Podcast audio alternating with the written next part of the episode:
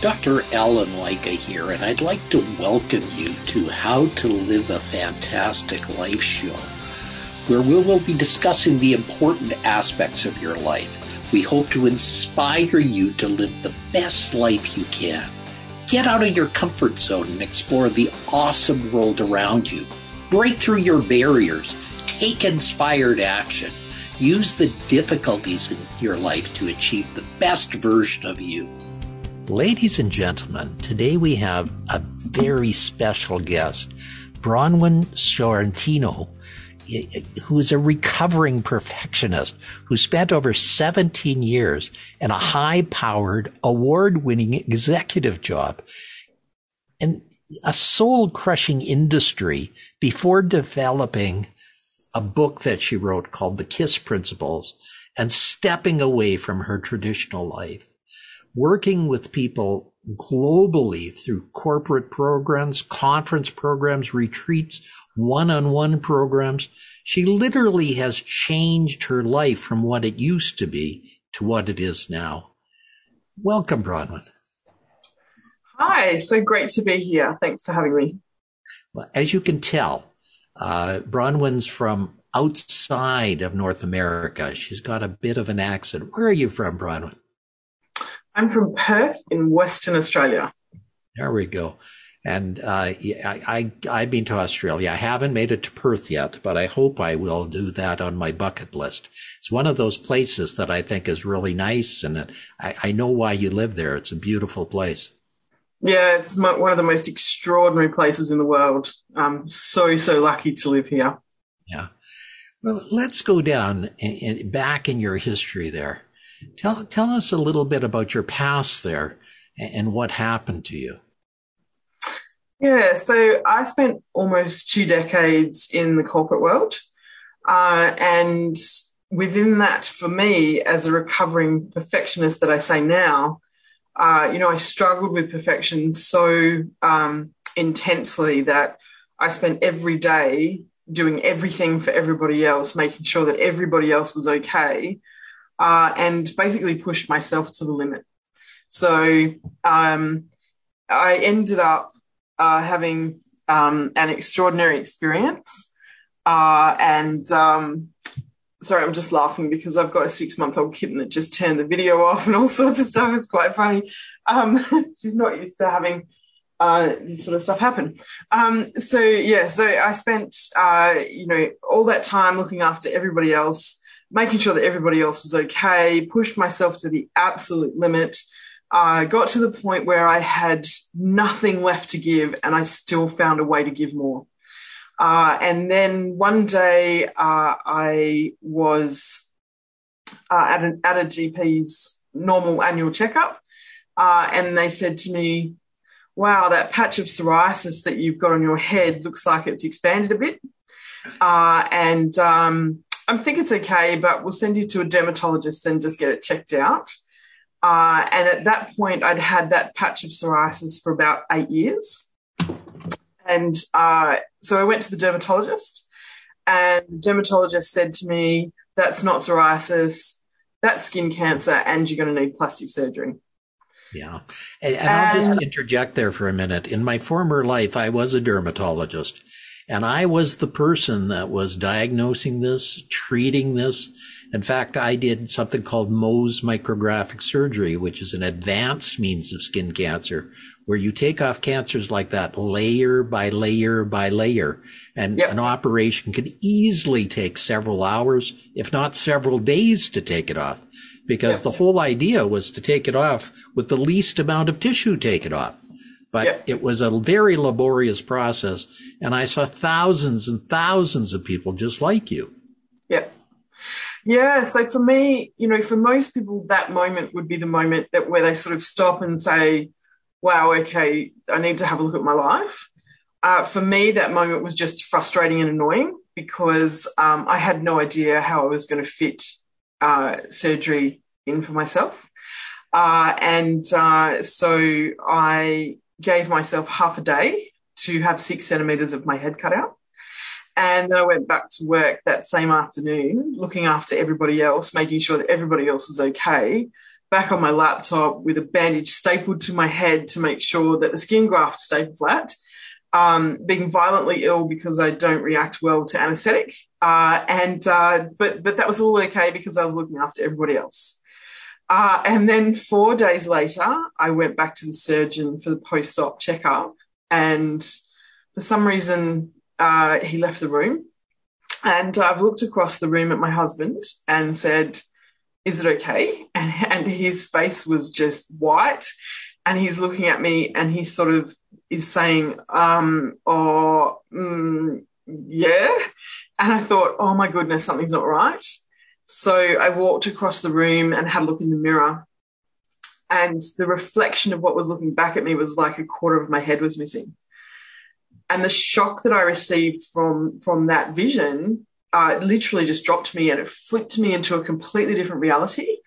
Uh, and that moment was the start of uh, this incredible journey where I was immersed into, uh, you know, this space of having nothing but myself uh, to focus on n- nothing that I was responsible for, nothing that I needed to do, know where I needed to be. The only thing that I had to focus on was myself. Uh, and uh, it took me three years to recover and, and build myself back from that. Uh, yeah, and yeah, no. Uh, yeah, just the most no, extraordinary it, it, it is fairly common for people to have a horrendous reaction to those big holes we put into people. Thank yeah. goodness nature re, re, nature repairs them, and thank goodness those big holes usually do very well. But the problem is the person doesn't always do well because yeah. they look in that mirror and they look like they're going to die. They look yeah. like their their life is over, and their life flashes in front of them, and they say, "Oh my God, what am I going to do?" Yeah, for me, um, it was I got thrown in, into this space where uh, I could see everybody moving around me and, and everyone was asking me questions. Uh, but I couldn't cognitively process what they were asking me. I couldn't, I just could not, I could hear them and I could hear the words, but I couldn't actually put together in my mind what they were asking for me to then come up with an answer. Um, and I went into this space where it's like I'm a monster. That's it. My life's over um, everything that I thought that I knew about my future, everything, all the plans, everything that I wanted to do, the way I wanted to do it, I felt like that was all gone. Uh, and um, yeah, it was just this this really terrifying space of I actually don't know where I am, what's happening, or or what's going to happen next. So um, you know, it, it was. Sounds, it, it sounds like you had a dissociative reaction where you basically dissociated yep. with reality at that point yep. in time. And, yep, and you, exactly. had, you know, in, in layman's terms, what you had was a nervous breakdown. Absolutely. Yeah, absolutely. Uh, and um, I think the scariest part of all of it was that I didn't understand any of it. And so I couldn't tell any of that, you know, that I was experiencing to anybody else, but because I just could not cognitively put anything together. Yes, and I, I could understand that. I can understand what you went through. It is a pretty shocking thing to see a large part of your face gone and, yeah. and to literally uh, realize that this could mean that you could have died if somebody didn't catch it. It, it literally means that this could leave you disfigured for life. Yep. It literally means that you could be like Phantom of the Opera, like having to wear a mask to hide behind. Absolutely. So, and, and all those thoughts go through your mind when something like this happens. Absolutely. Absolutely. And, and I remember driving home from the doctor's appointment and saying to my husband, that's okay. It's all right. You can leave. I understand how bad this is. Uh, because of all of those things that you just said, you know, it was like, um, it was going to be bad enough for me, but he didn't have to suffer as well, was kind of the mindset. Um, and all I, all that was repeating in my head is "You're a monster. You're a monster. You're a monster," and and there's no escaping it. Uh, and for a perfectionist, that was extraordinary, you know, because there's, you know, I have this hole in my head. I'm, I'm never going. I never have the opportunity to be perfect again. Yeah, and, and that that is a shocking realization, and and and you know, it, it's very hard to go through that. And, and you went through what we call post traumatic stress syndrome. You yep. also went what, what I call a grief reaction, where yep. you literally, all the things that you knew up to that point were no longer there. They, they yeah. just didn't exist anymore. Absolutely. And in the following two years, I actually experienced my entire lifetime's grief to that point. So, um, you know, I had suppressed a lot of it because when you're perfect, you don't want anybody to know that there's anything going on. So you just squash any, any emotion that you have. Um, and so for me, I got, I got to experience that entire lifetime's emotion in the following two years, um, which, you know, was extraordinary in itself. Well, that, that is kind of unusual, you know, basically you had a flooding of all the experiences that you didn't allow yourself to Absolutely. have up to that point. You were too busy doing to feel. you were too busy doing to let yourself feel. Yeah, and for me, feeling was dangerous. Feeling feeling gave people information that could be used against me to prove I wasn't perfect. So feeling just wasn't on the agenda. Feeling wasn't allowed. Yeah, that sounds interesting, and and that sounds that that was a, a real difficult time. Now, in in your first book, you say something about an aha moment during your recovery was when uh, Gregg Braden, a New York Times best-selling author, an international renowned pioneer in bridging science, ancient wisdom and the real world, had a video up and the video was, what if you, they're wrong? Yeah. Yeah. So that moment was a really, a real turning point for me because up until that point, I had done everything that I was told I was supposed to do. Everything. I'd ticked all the boxes. You know, I'd got the education. I, you know, got the university degree. I had the right job with the you know, the right car with the right clothes, with the right haircut, with the right everything. Um, you know, I'd, I'd um, you know, climbed the corporate ladder. I'd, you know, got to director level. I'd done this, I'd done that. I'd ticked all of the boxes that said, you know, that, that meant that I should be successful. And I was, I was highly successful, but I was also extraordinarily unwell and, and miserable. I was so unhappy and I couldn't work out what was wrong with me that I had done everything I was supposed to do and I'd got to all the places that I'd supposed to get to and I'd gotten there and I'd gone, is this it? Is this really the pinnacle that everybody has said that this is all the things that you're supposed to do? And when I heard Gregg Braden talking about um, what if they're wrong, you know, he really posed the question around all the things that you're told that you should do, that you have to have, that you need to do, you need to be, you need to go to, all of those sorts of things. What if the person telling you those things is wrong? What if that's wrong for you? What if what if that is absolutely the worst thing that you could possibly be doing because it doesn't suit you and, and your needs and what you need? And for me, that opened this whole perspective uh, that started my journey with questions.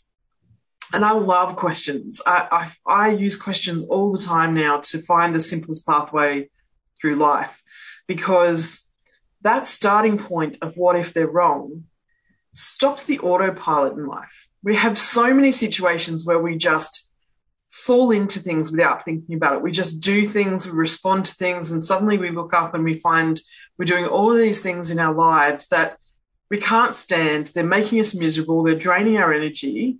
Uh, and we, we wonder how we got here. How did I get to this point? How did I end up doing all these things? Because, you know, when we, if we'd stopped and thought about it and we'd had a conscious decision making process, we would never have allowed ourselves to do them.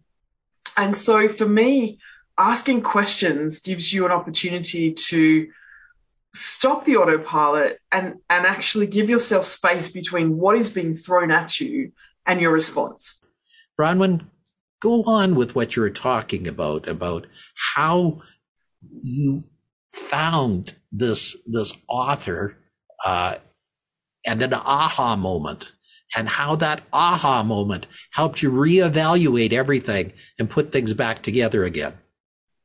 Yeah, so we're talking about the, uh, the, the question, what if they're wrong, and the way that that questions play a role in my life now. Uh, and I guess one of the biggest things that came off the back of that was this discovery that I was terrified of writing anything personal down. So, um, you know, if I had written something personal down, it could have been used as evidence against me that I wasn't perfect. So uh, I had this terror of of writing anything down, and that meant that I'd never journaled. You know, I'd never documented anything anywhere. I, I could do, I could write, you know, for a business or an organization till the cows came home, but uh, you know, writing something personal about myself just was a no go zone. And when you're in that sort of recovery um, mode and you're working with professionals, um, the first thing that happens when you identify something that you're terrified of is that it becomes homework. And so my homework was to go away and start to to uh, you know participate in the journaling process. And I was so scared of it that it took me three weeks to write one word on a page. Uh, and uh, as I, you know, started to work through that fear and I, I used the power of questions, um, you know, what if that's wrong? For example, you know, what if it's wrong that, that I don't need to be afraid of this? What if it's wrong that this is, um, this could be the perfect thing for me? I don't need to be scared about this. Um, you know, so I started to journal and around the same time, I started to put my toe into the water to go back out into social situations because I'd spent nine to 12 months just, you know, in my own little shell, really trying to piece myself back together and pick up the pieces that had, you know, collapsed on the floor around me. And people started saying to me, Where have you been? Like, we haven't seen you for ages. Uh, and, uh, you know, the only thing I could talk about really without completely collapsing into tears was journaling. Uh, and as I started talking to them about some of the things that I had been writing, people started saying to me, you have to turn this into a book. The world needs this. Everybody is really struggling with these things. Uh, and so for me, that was, you know, I was so fragile and it was so broken. And I'm looking at these people and I'm saying, are you out of your minds? Like, I can hardly function in the day and you want me to write a book. This is just crazy. But it actually gave me something to focus on it's almost like the pendulum had gone from every minute being triple scheduled, uh, everything just completely in under under control, under that perfectionist facade, and it had gone to the other extreme of you know nothing. There's nothing I'm responsible for, nothing I have to do. There's just nothing in every day, and that brought me back to the middle where I had something to focus on, but I didn't have the pressure of having to deliver on time or you know, it having to be in any format. I could just allow myself to just write. And as the book came through, um, Keep It Super Simple was created. Uh, and then that went out into the world, and suddenly people started saying, I love this. This is amazing. It's like you've written it for me. Uh, how else can I work with you? Can you do a, um, you know, a talk for our leadership team? Can you work with um, you know our staff? Can you do a workshop? Can you do a keynote? Can you do mentoring? Can you? And, and I suddenly had this global business, and I'm still broken and fragile, and I'm trying to work out how I can deal with all of this while still recovering and still putting myself back together. But also, how to, how could I do it in a way that would support my health and well-being moving forwards as well? Uh, and so that's where Keep It Super Simple was born and, and has just created this life of its own. Um, but the principles within it, really, I just use those to support me every day. Uh, and now I use them to teach everybody else how to create the platform that supports them moving forward as well. And that's what it's all about. I mean, your book, Keep It Super Simple, is all about the struggles and trials and tribulations you went through and how you recovered from those trials and tribulations. You, know, you talk about somewhere along the way in which you were trying to be perfect, you suppressed your anger and that morphed into suppression of all emotion. And, so if there was no emotion, then of course no one could hurt you in any way. No one could know the Bronwen that that is inside of you, and she could just go on doing her thing of helping all the time, which was her thing at that time. But it, it was killing her inside of herself, bit by bit and piece by piece, because she didn't have anything left to give to herself. Yeah, and and in fact, under no circumstances was there any time for me to give to myself. Uh, you know, because then then that was taking away from time that would be given to somebody else. Uh, and if I didn't give to everybody else all the time, then I failed. Uh, and that whole structure, you know, it, I pushed it so far that I broke spectacularly. You know, and I know there's so many people out there who um, you know, such a massive part of them is about giving to other people. But somewhere along the line, we, we just get this mixed message that that means that we can't give anything to ourselves. And the reality is that until we give to ourselves first, we have nothing to give to others. You know, we're actually depriving others when we don't give to ourselves first. Yeah. And, and along the way, and I, I see this quite often in, in women more than men. Women have a huge problem with saying no. So they mm-hmm. are, they're taking care of their families. They're taking care of their husband. They're on all these committees. They're helping with the schools. They're helping with all these other, they're helping with their corporations. They're building their corporations. They work all day. They come home, make the supper, and then they basically crash into bed at night and start the cycle all over again the next day. Yeah, and um, actually, I think you missed out the bit where they make the supper, go back to go back to work, and then go to bed if they're lucky. Yeah. So, yes. But that used to be my day. You know, I used to the alarm used to go off, and I used to I used to have this thought: it cannot be time to get up. You know, it just cannot be time to get up. But it'll be okay if I get myself to the shower. It'll all be okay. And so I would drag my aching, you know, tired, exhausted body to the shower and I'd get in the shower and it wouldn't be okay. And it still wouldn't be okay, but it'd be like, it's all right. If I can just get to the, if I can just get to the kitchen and have breakfast, it'll be okay. And I used to have that, if I can just get to the office, it'll be okay. And that used to be the, the, you know, the thought process was if I can just get to there, it'll be okay. If I can just get to there, it'll be okay. And nothing ever changed because I didn't change what I was doing. And you can only push yourself so far before your body and your mind conspire and say, that's it, enough. You will either crash and burn or you will die. They're your choices. You know, so um, it's so much easier to put in place tiny little steps now that that allow you to really connect with your life, connect with who you truly are, connect with the things that really mean something to you, and then align your life with those things you'll have so much more energy, but you'll also be able to give so much more. Like I'm, I'm astounded uh, by how much I can give now, you know, so much more than before, but I give to myself first. And it means that I'm energized. I've got the energy I need to be able to do those things. Either you're an energy producer or an energy sapper.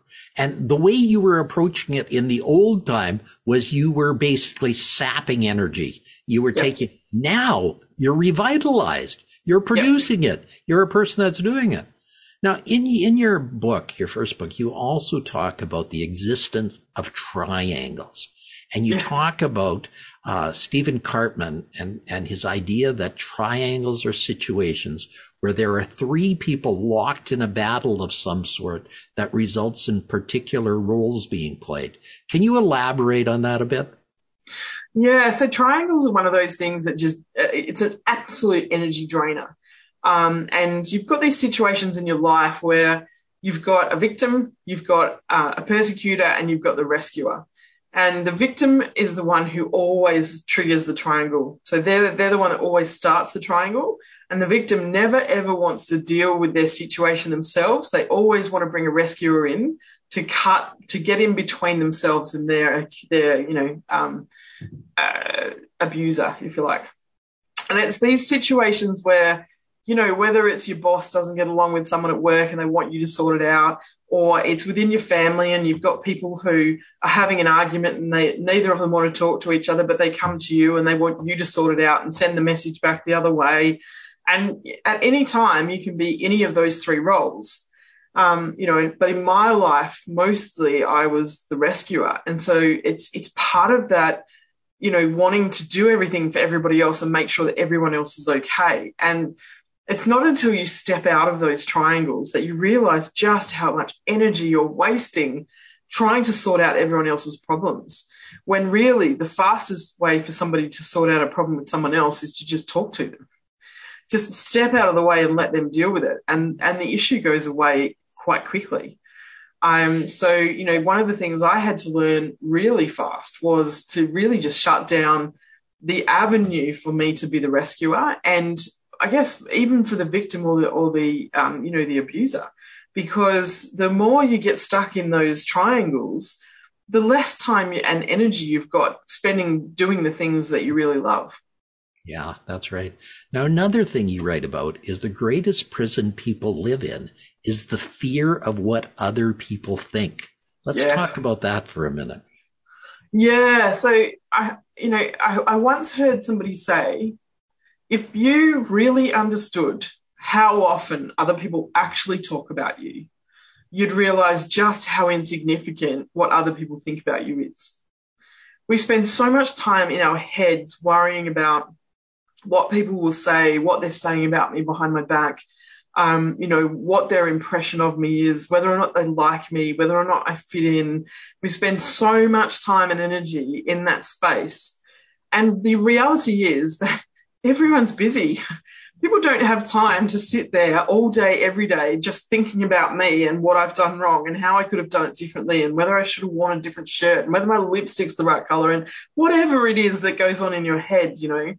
Um, whether you know you handle that situation well or we spend so much time worrying about the things that are past and the things that might come instead of actually living in the present um, and it really does keep us trapped in a prison like environment because whenever we're in that mindset, we can't move forward. Um, so, you know, one of my favorite quotes is what someone else thinks about me is none of my business. What's my business is what's going on for me right now in the present and whether or not I'm, I'm actually aligned with the things that are true to who I am. Um, you know, because you know, my thoughts and the way that I think about things are going to be completely different to the thoughts and, and the way that somebody else thinks about things because we're different people. We have different filters. We have different life experiences and we'll see things in different ways. So whenever you get caught think, worrying about what someone else is thinking about you, or indeed worrying about what someone else has done and, and you know, what they're thinking and, and what their behavior is, you're really just distracting yourself from the things that you need to concentrate on in your own life. Ladies and gentlemen, we're talking with uh, Bronwen Sciortino, who is talking to us about some great trauma that she went through and how she re- was recovering from being a perfectionist from all her life and how she had to move forward and, and grab uh, some power back to herself, which she gave away to others. Now, Brian, when you say two of the most powerful words in the world are I am, now let's talk about that for a bit. Yeah, so, you know, we use the words I am a lot, uh, you know, significant number of times every day, really. Uh, and what we don't realize is that our words hold, you know, extraordinary power in our lives. And whether it's the spoken word or the written word, when you use the words I am, whatever comes after that starts to really solidify into what you're saying about yourself. Um, and one of the biggest parts of my recovery for me was really understanding just how harsh and critical that inner voice was and the the way that I was talking about myself and the the way that I was really channeling my life, the direction I was really channeling my life. Um, you know, so I had to really start to counteract against that critical, harsh, um, you know, inner voice. Um, and, you know, uh, one of the things that happened in the real, in the very initial stages of my breakdown was I lost a lot of dexterity. So um, I'd pick up a glass and my hand would just let go. Uh, and, you know, so the glass would smash on the floor. And it, you know, wasn't, it wasn't an expensive cut crystal it was just a common kitchen glass, uh, you know, but it was the the state that I was in, it was like the world was going to end. You know, the drama that came with it, and the voice was, "You're useless." You know, I'm, I'm um, hopeless. I'm this. I'm that. And I and I really suddenly got conscious about the way that I was talking about myself, uh, and uh, the way that I was referring to myself in in almost every situation. You know, I, I became conscious of it because of these, you know, little acts like dropping a glass but then it, I really started to tune into how I was talking to myself all the time. And I realized the power of I am. Uh, and so I started to really get conscious about contradicting those really harsh statements. So I'd find myself in that situation where I'd dropped a glass and it's like, I'm hopeless, I'm useless. And I would almost um, have a little giggle and, you know, trying to really flip the emotion and go, actually, no, all it means is that in this moment I dropped a glass. I, so that I could really start to pull back on that critical um, I am situation and start to really, um, really identify and I guess acknowledge the truth of who I am. Um, because I think we spend so much time chasing what everybody else tells us is right for us and ticking all the boxes, and we lose ourselves along the way. And so it's really important to come back and start to really connect with the truth of who, who you are. So um, I've got, I think, I'm pretty sure it's in my second book. There is actually an I am exercise where you can actually go through and you can actually start to really write down, really, you know, connect and write down the truth of who you are. And the, you know, I am intelligent and I am, um, you know, active and I'm athletic and I'm, you know, I, I, am an author and I'm like, whatever those things are, but really start to get them out and document them so that you've got them on paper in front of you and you can start to really connect with that. Yeah. And I think that's important because you start, you know, when you're a perfectionist like you are, or you were, is that you forget who you are. You're too busy doing to actually be. You're too busy doing in, uh, for everybody else than you could be for yourself. So you forget the things you love. You forget maybe it's music. Maybe it's dancing. Maybe it's doing something for yourself, like cooking for yourself rather than everybody else. You know, it, and so you forget the skills that you have that make you a unique individual. Yep. Yeah, absolutely spot on. Uh, and we are extraordinary, unique individuals. We need an extraordinary and unique solution for our lives. Um, you know, but we have to actually acknowledge and value ourselves before we'll allow ourselves to step into that space and, and actually have that unique, extraordinary solution. Exactly. And, and you know, you would not at any point uh, say affirmations to you, and you wouldn't really say the things that were important to you. Everything yeah. else became unimportant, but the job you were doing, the job that's at right. hand. Yeah, that's exactly right. Yeah, it, it's tough. So let's go through a little bit more about this, the way that you got through that and about how that inner voice emerged in you so that you could be the person that you are today. Yeah, I guess um, you know there's there's a lot of theories out there that say you know you have to shut that that harsh inner critic down, and um, I approached it a little bit differently because you know she had kept me safe for a long time in, in in the environment that I was living in and the way that my life was structured and the way that I was put together. Because I, I like to say that that pre post or like pre breakdown, I was Bronwen 1.0, and post breakdown, I'm Bronwen 2.0. You know, and I've and I've really deliberately and consciously put Bronwen 2.0 together, um, you know, to to really 100% reflect who I am and the truth of who I am. Um, you know, Bronwen 1.0 was was very busy looking after everybody else and being all the things she was supposed to be. Bronwen 2.0 is very busy being all the things that she wants to be. Um, and I think they're two very different mindsets and two very different ways of living. Um, and, you know, uh, Bronwen 2.0 has a lot of fun. Bronwen 1.0 was very miserable. Um, so it's a completely different way of living.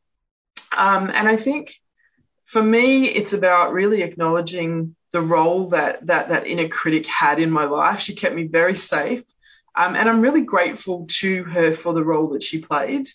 Um, but I didn't need I didn't need that characteristic moving forwards because I'd built my life differently. So for me, it was about um, you know actually acknowledging her and, and, rewarding her. So I've sent her on on a world holiday.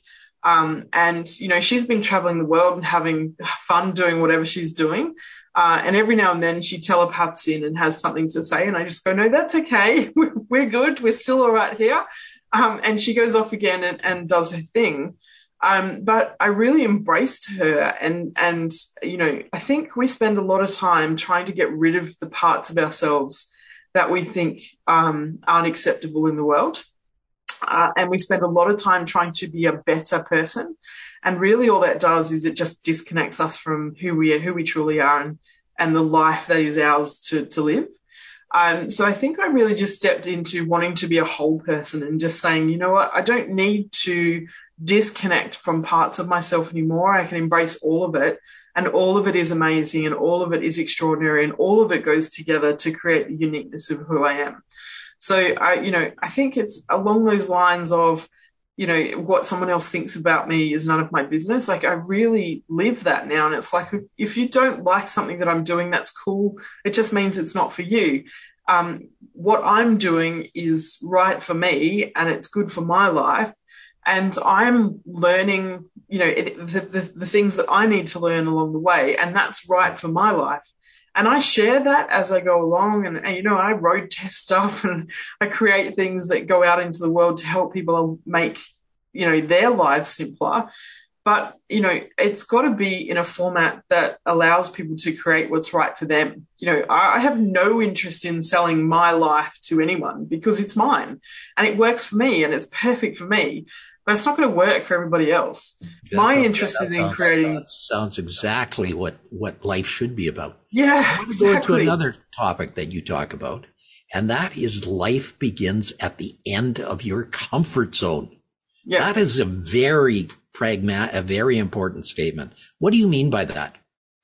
Yeah, so our comfort zones, uh, you know, if we look at them, there's not really much comfort in them um, you know, they, they're full of things that we hate. We, we end up, we're doing things that we can't stand and that are draining our energy. They're full of toxic people, toxic places, toxic activities.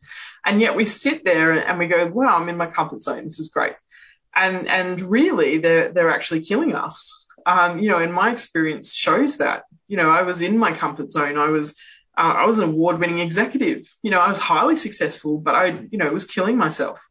Um, and I think when we when we actually work out the way to dissolve the boundaries of our comfort zones, we can actually step into doing the things that we really want to do. We can start to really connect to the things that we really love, the things that give us energy, and we can start to really tailor make the life that's perfect for us. Um, so, you know, comfort zone is one of those things that, again, we're so unconscious of it and we're just in autopilot thinking that we're safe because we, we're, we're within the known space. We know what it's like to live life here and we think that we've got it under control.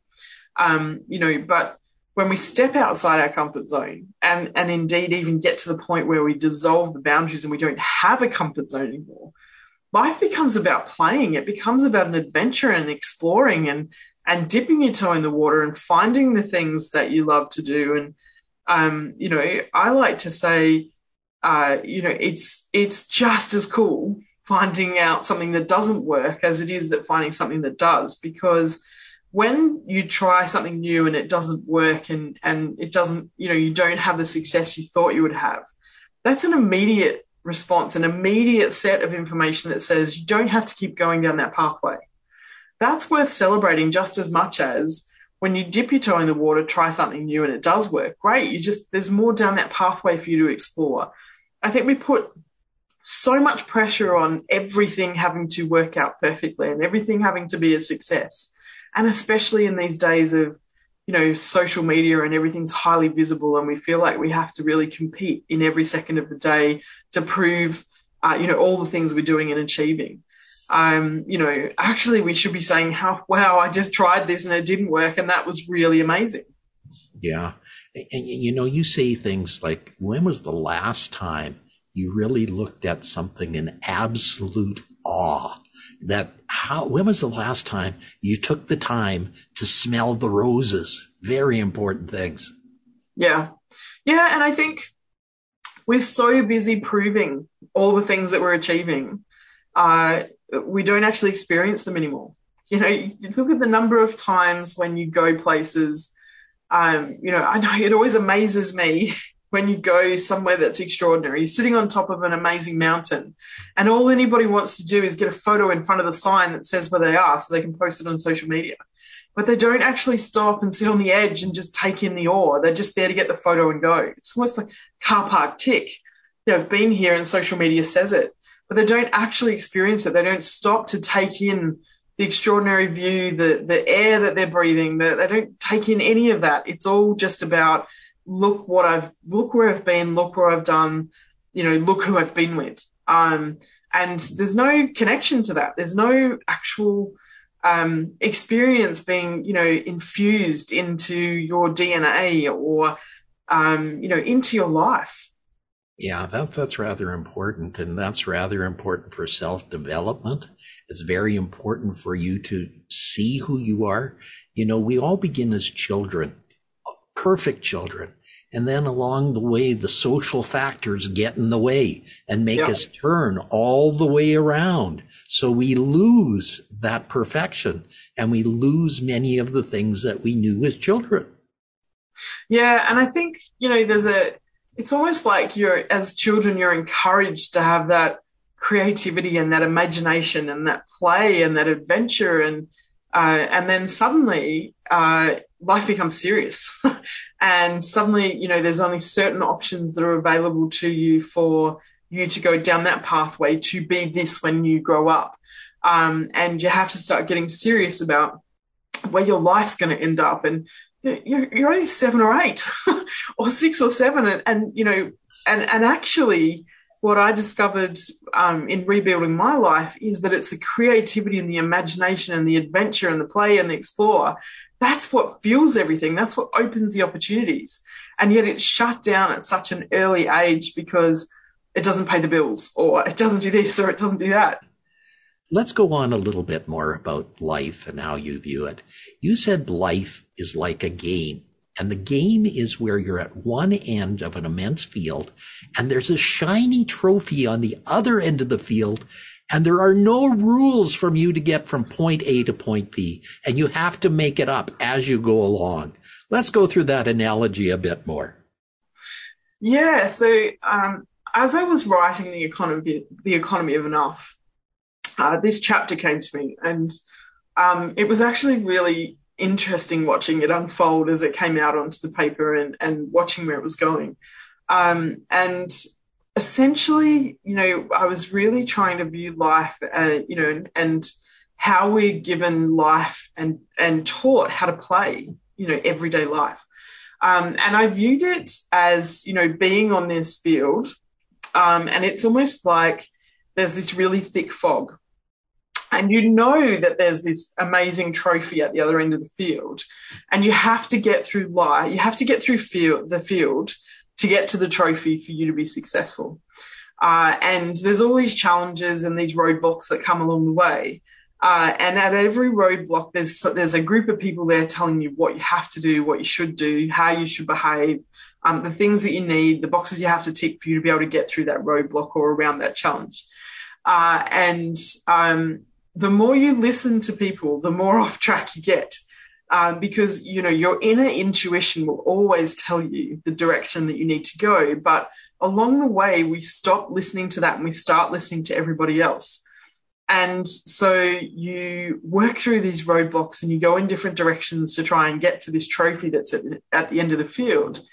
And what you don't know is that the more you listen to people and you do what you're supposed to do and, and you do what you need to do in inverted commas and, and what you should do is that you end up playing on a different pitch and a different field and you're actually nowhere near your trophy, but you have no idea because you're always doing what you should be doing. Um, and the whole crux of all of this is that there are no rules, and you don't realize that there's no rules because everybody else is telling you that there are rules. And actually, the, the only rule is that you get to do what's right for you. Uh, but we ignore that one. We, we sort of forget that one and listen to what everyone else is saying.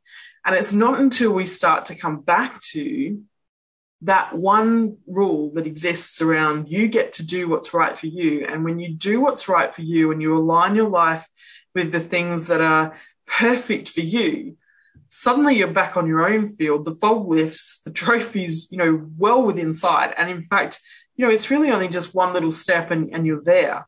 Um, and so for me, it was, it was just about, you know, this game of life that you know, it is your game. And we don't realize that it's our own game. We can make up the rules. We can do what's right for us. And when we do that, life flows so much more easily. Yeah. Another thing you wrote is passion is energy. Feel the passion, feel the power that comes from focusing on what excites you. Oprah Winfrey. So how does that energy and passion work? Yeah. So I think um, when we're connected to the things that are good for us, the things that excite us, the things that we, you know, we we come away from an experience with them feeling like we are so full of energy and we've got so much clarity about where we want to go and how we want to do things. They're the things that really fuel um, our way forward and yet we allow ourselves so little of that in our lives because we've been taught that to give to ourselves is selfish. If we're giving to ourselves, it means there's less for other people. And actually, you know, a, a lot of the things that I've discovered in my recovery is that the things that truly work are counterintuitive to the way that we've been schooled by society growing up. So for me, it was always, you know, give to everybody else because when you give to everybody else, nobody's looking at you. They're just looking at, at what you're giving. They're not looking at you. And so therefore that was, that was a perfect shield for me for perfectionism. Um, but what I didn't realize was that by giving to everybody else, I was literally giving my energy away. Uh, so I needed to give to myself to have the energy to be able to really efficiently and effectively give to others at a much higher level. Uh, but that's really counterintuitive to um, the schooling that I had, or you know, from, that sort of um, society schooling that you get as you're growing up. Um, so it, you know, when you find the things that you are so passionate about, the, the things that you can't help talking about, the things that you, you just want to be there and you want to be involved in them, those are the things that will give you the energy that you need to really, um, you know, point your life in in the direction it needs to go. Yeah. Now, another part of your second book is a very important part. And, and, your second book is called The Economy of Enough. And, and let's go through what you mean by that, because I think that is really the most important statement of, of everything that you have said. The economy of enough. What do you mean by that? Yeah, a lot of us spend a lot of our days um, in a space of battling against enough. So for me, as a perfectionist, the, the underlying driver of that was I was never good enough. I was never fast enough. I was never intelligent enough. I was never um, uh, successful enough. I was never, um, you know, pretty enough. I was never athletic enough. I was didn't matter what it was, you name it. I was not enough of it. Um, and it didn't matter how successful I was. It didn't matter how great a game I'd played. It didn't matter how many awards I'd won. I, I would find a way to minimize what I had achieved so that it wasn't enough. Um, and I think we don't spend any time in our lives working out what enough is for us. It's a bit like success. There's no definition of it, but we all chase it. We're all trying to achieve it. But how can you achieve something or have something if you don't know what it is. And one of the biggest lessons that I learned with my breakdown was, you know, what enough actually is. You know, because two weeks after my breakdown, both my husband and I lost our jobs. Um, and so we had uh, a secondary trauma on top of my trauma of my whole life shattering. We then lost our financial stream, our income as well. Um, and I was completely oblivious to it because, because I was so broken. It was like, actually, this is irrelevant. I just didn't even touch the surface. Um, and I could not cope with anything other than the basics in my life. So um, I I could have basic foods like there was I couldn't have anything that was rich or over the top or um, it was literally just the basics whole foods that that was in very simple form. Um, I could go for a walk um, in nature. Um, and I could spend time with my animals and in my garden. That was it, the basics in life. Um, and I very quickly learnt that the conditioning that we are given that teaches us we need all of these things to survive is literally just a marketing ploy. It's just to get us to consume. Um, and so for me, it was that understanding that basics and understanding how little we actually need, how little is actually enough. That really gave me a completely different perspective on what is enough within myself. Um, and you know, uh, you know, uh, often, you know, when you come from countries like Australia, where we've got a much smaller population, and um, you know, we're, we're hours away from everybody else, and it takes you know 30 something hours for us to get to the US to go on a holiday or for business or whatever. Um, it feels like we're a long way away, and um, so there were so many times where I thought, you know you know, my work going into the world, you know, well, it, it, would be okay, but it wouldn't be, you know, at the right level for, you know, a country like the US. Um, and the number of people who said to me, you know, from the US, oh my goodness, this is amazing. This is extraordinary. This is incredible. And it was like, I couldn't quite compute that because it didn't make sense for my level of enough. Um, and I remember going um, into LA and being part of um, a big showcase uh, and um, I remember getting there and I'm thinking, oh, this is amazing. I'm going to be able to learn so much from the people that I spend time with. And when I got there, all of them are looking at me to learn from me. And I'm sitting there just going, everything was just so flipped on its head and everything was back to front. And it really started me um, looking at, well, what actually is enough? Like, how, how am I looking at myself? And it was really coming back to that I am conversation and really starting to um, recalibrate the truth of I am. And what is enough for me is really about um, taking off the rose colored glasses, taking off the things that limit us, um, having a look in our lives and saying, what do I actually need? What, what is marketing, you know, that, that trigger point where that's being hit that says, oh, I've got to have that or I might miss out um, what are the things that I actually need? What actually is enough? And when you start to look at that for your own life, it opens up a whole different way of seeing things. Um, and so for me, it, the economy of enough was really about, well, what is enough and why do we keep chasing more than that? Why do we keep chasing more than we actually need? Why do we consume over the top when we don't need to? So um, it really reconnected me with the earth, I guess, and and not needing to overconsume and and really just being able to sit within what is perfect for my life. Okay, two more questions. Okay, one is you say we must be the change we want to see in the world. Mahatma Gandhi. What do you yep. mean by that? Uh, I think we spend a lot of time. We, we touched on this, you know, really briefly before we spend a lot of time pointing the finger at everybody else and saying that behavior's that behavior's you know not correct. I can't believe that's outrageous.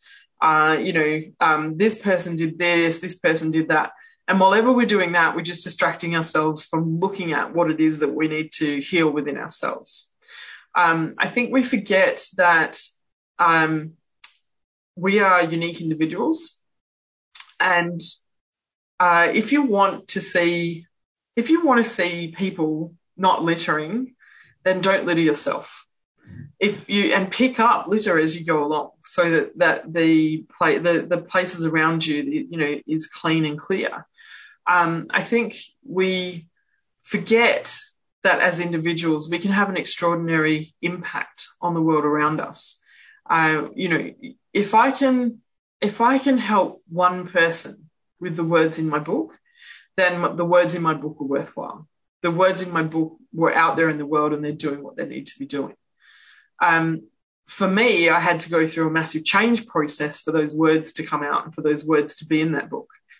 So um, for me to for me to have enabled people to be able to actually really simplify their lives, I had to go through a simplification process myself. So if you really want to see a change in the world, start with yourself and make sure that you're embodying that change so that you can actually show people how easily it can be done. Beautiful, Bronwen. Now, last question. And this is a tough question for some people to answer because it's, again, asking you personally. This show is called How to Live a Fantastic Life.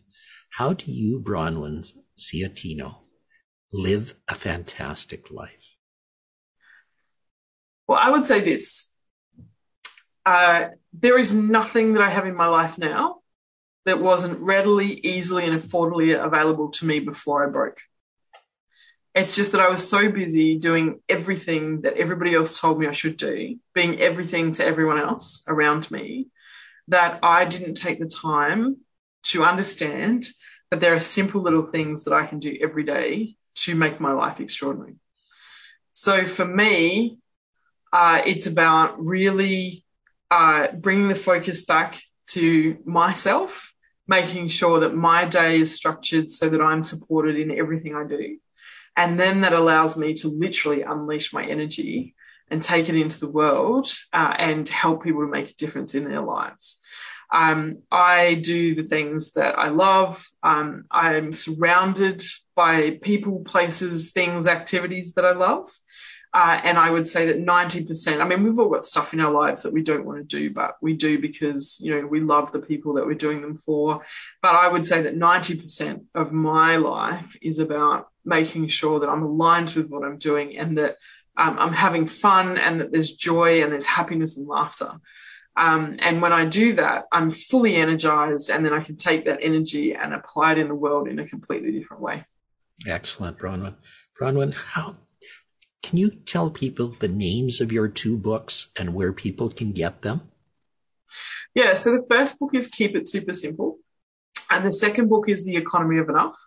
Uh, you can get them at any of the world's biggest online retailers, so uh, Amazon, Book Depository, Barnes and Noble. Yeah, pretty much any country that you're in, the largest online retailer will have them. Uh, and uh, you can also get them through my website, which is uh, sheiqlife.com. So S H E I Q L I F E.com. Uh, and uh, I'm also on Facebook and LinkedIn. Uh, so can you, you can, can you spell your name as well? Because again, that's a little unusual for our North American listeners. Yeah. So it's Bronwen Sciortino and it's B R O N W E N and then Sciortino is S C I O R T I N O. Excellent. Thank you, Bronwen. Thank you for spending the time with us today. I, I thoroughly enjoyed your books. Thoroughly. There was a lot of knowledge there. And I must admit, we've shared a common path in many ways. Uh, you know, and it's very interesting how that common path has come out in, in different works of art for you and, and a book that I wrote as well, but very, very similar paths. And, and thank you again for spending the time with us today. Thanks for having me. I've loved where our chat has taken us. Thank you. Ladies and gentlemen, Dr. Allen Stephen Lycka here. If you would like to find more about my services, please go to my website, Dr. Allen, A L L E N, and doctor is D R, and Lycka, L Y C K A dot com. Dr. Allen Lycka dot com. Talk to you soon. Bye for now. You've been listening to How to Live a Fantastic Life. Be sure and pick up a copy of Dr. Lycka's book, The Secrets to Living a Fantastic Life, on Amazon.com. And you'll want to subscribe right here on this page so you don't miss a single episode. Have a fantastic day.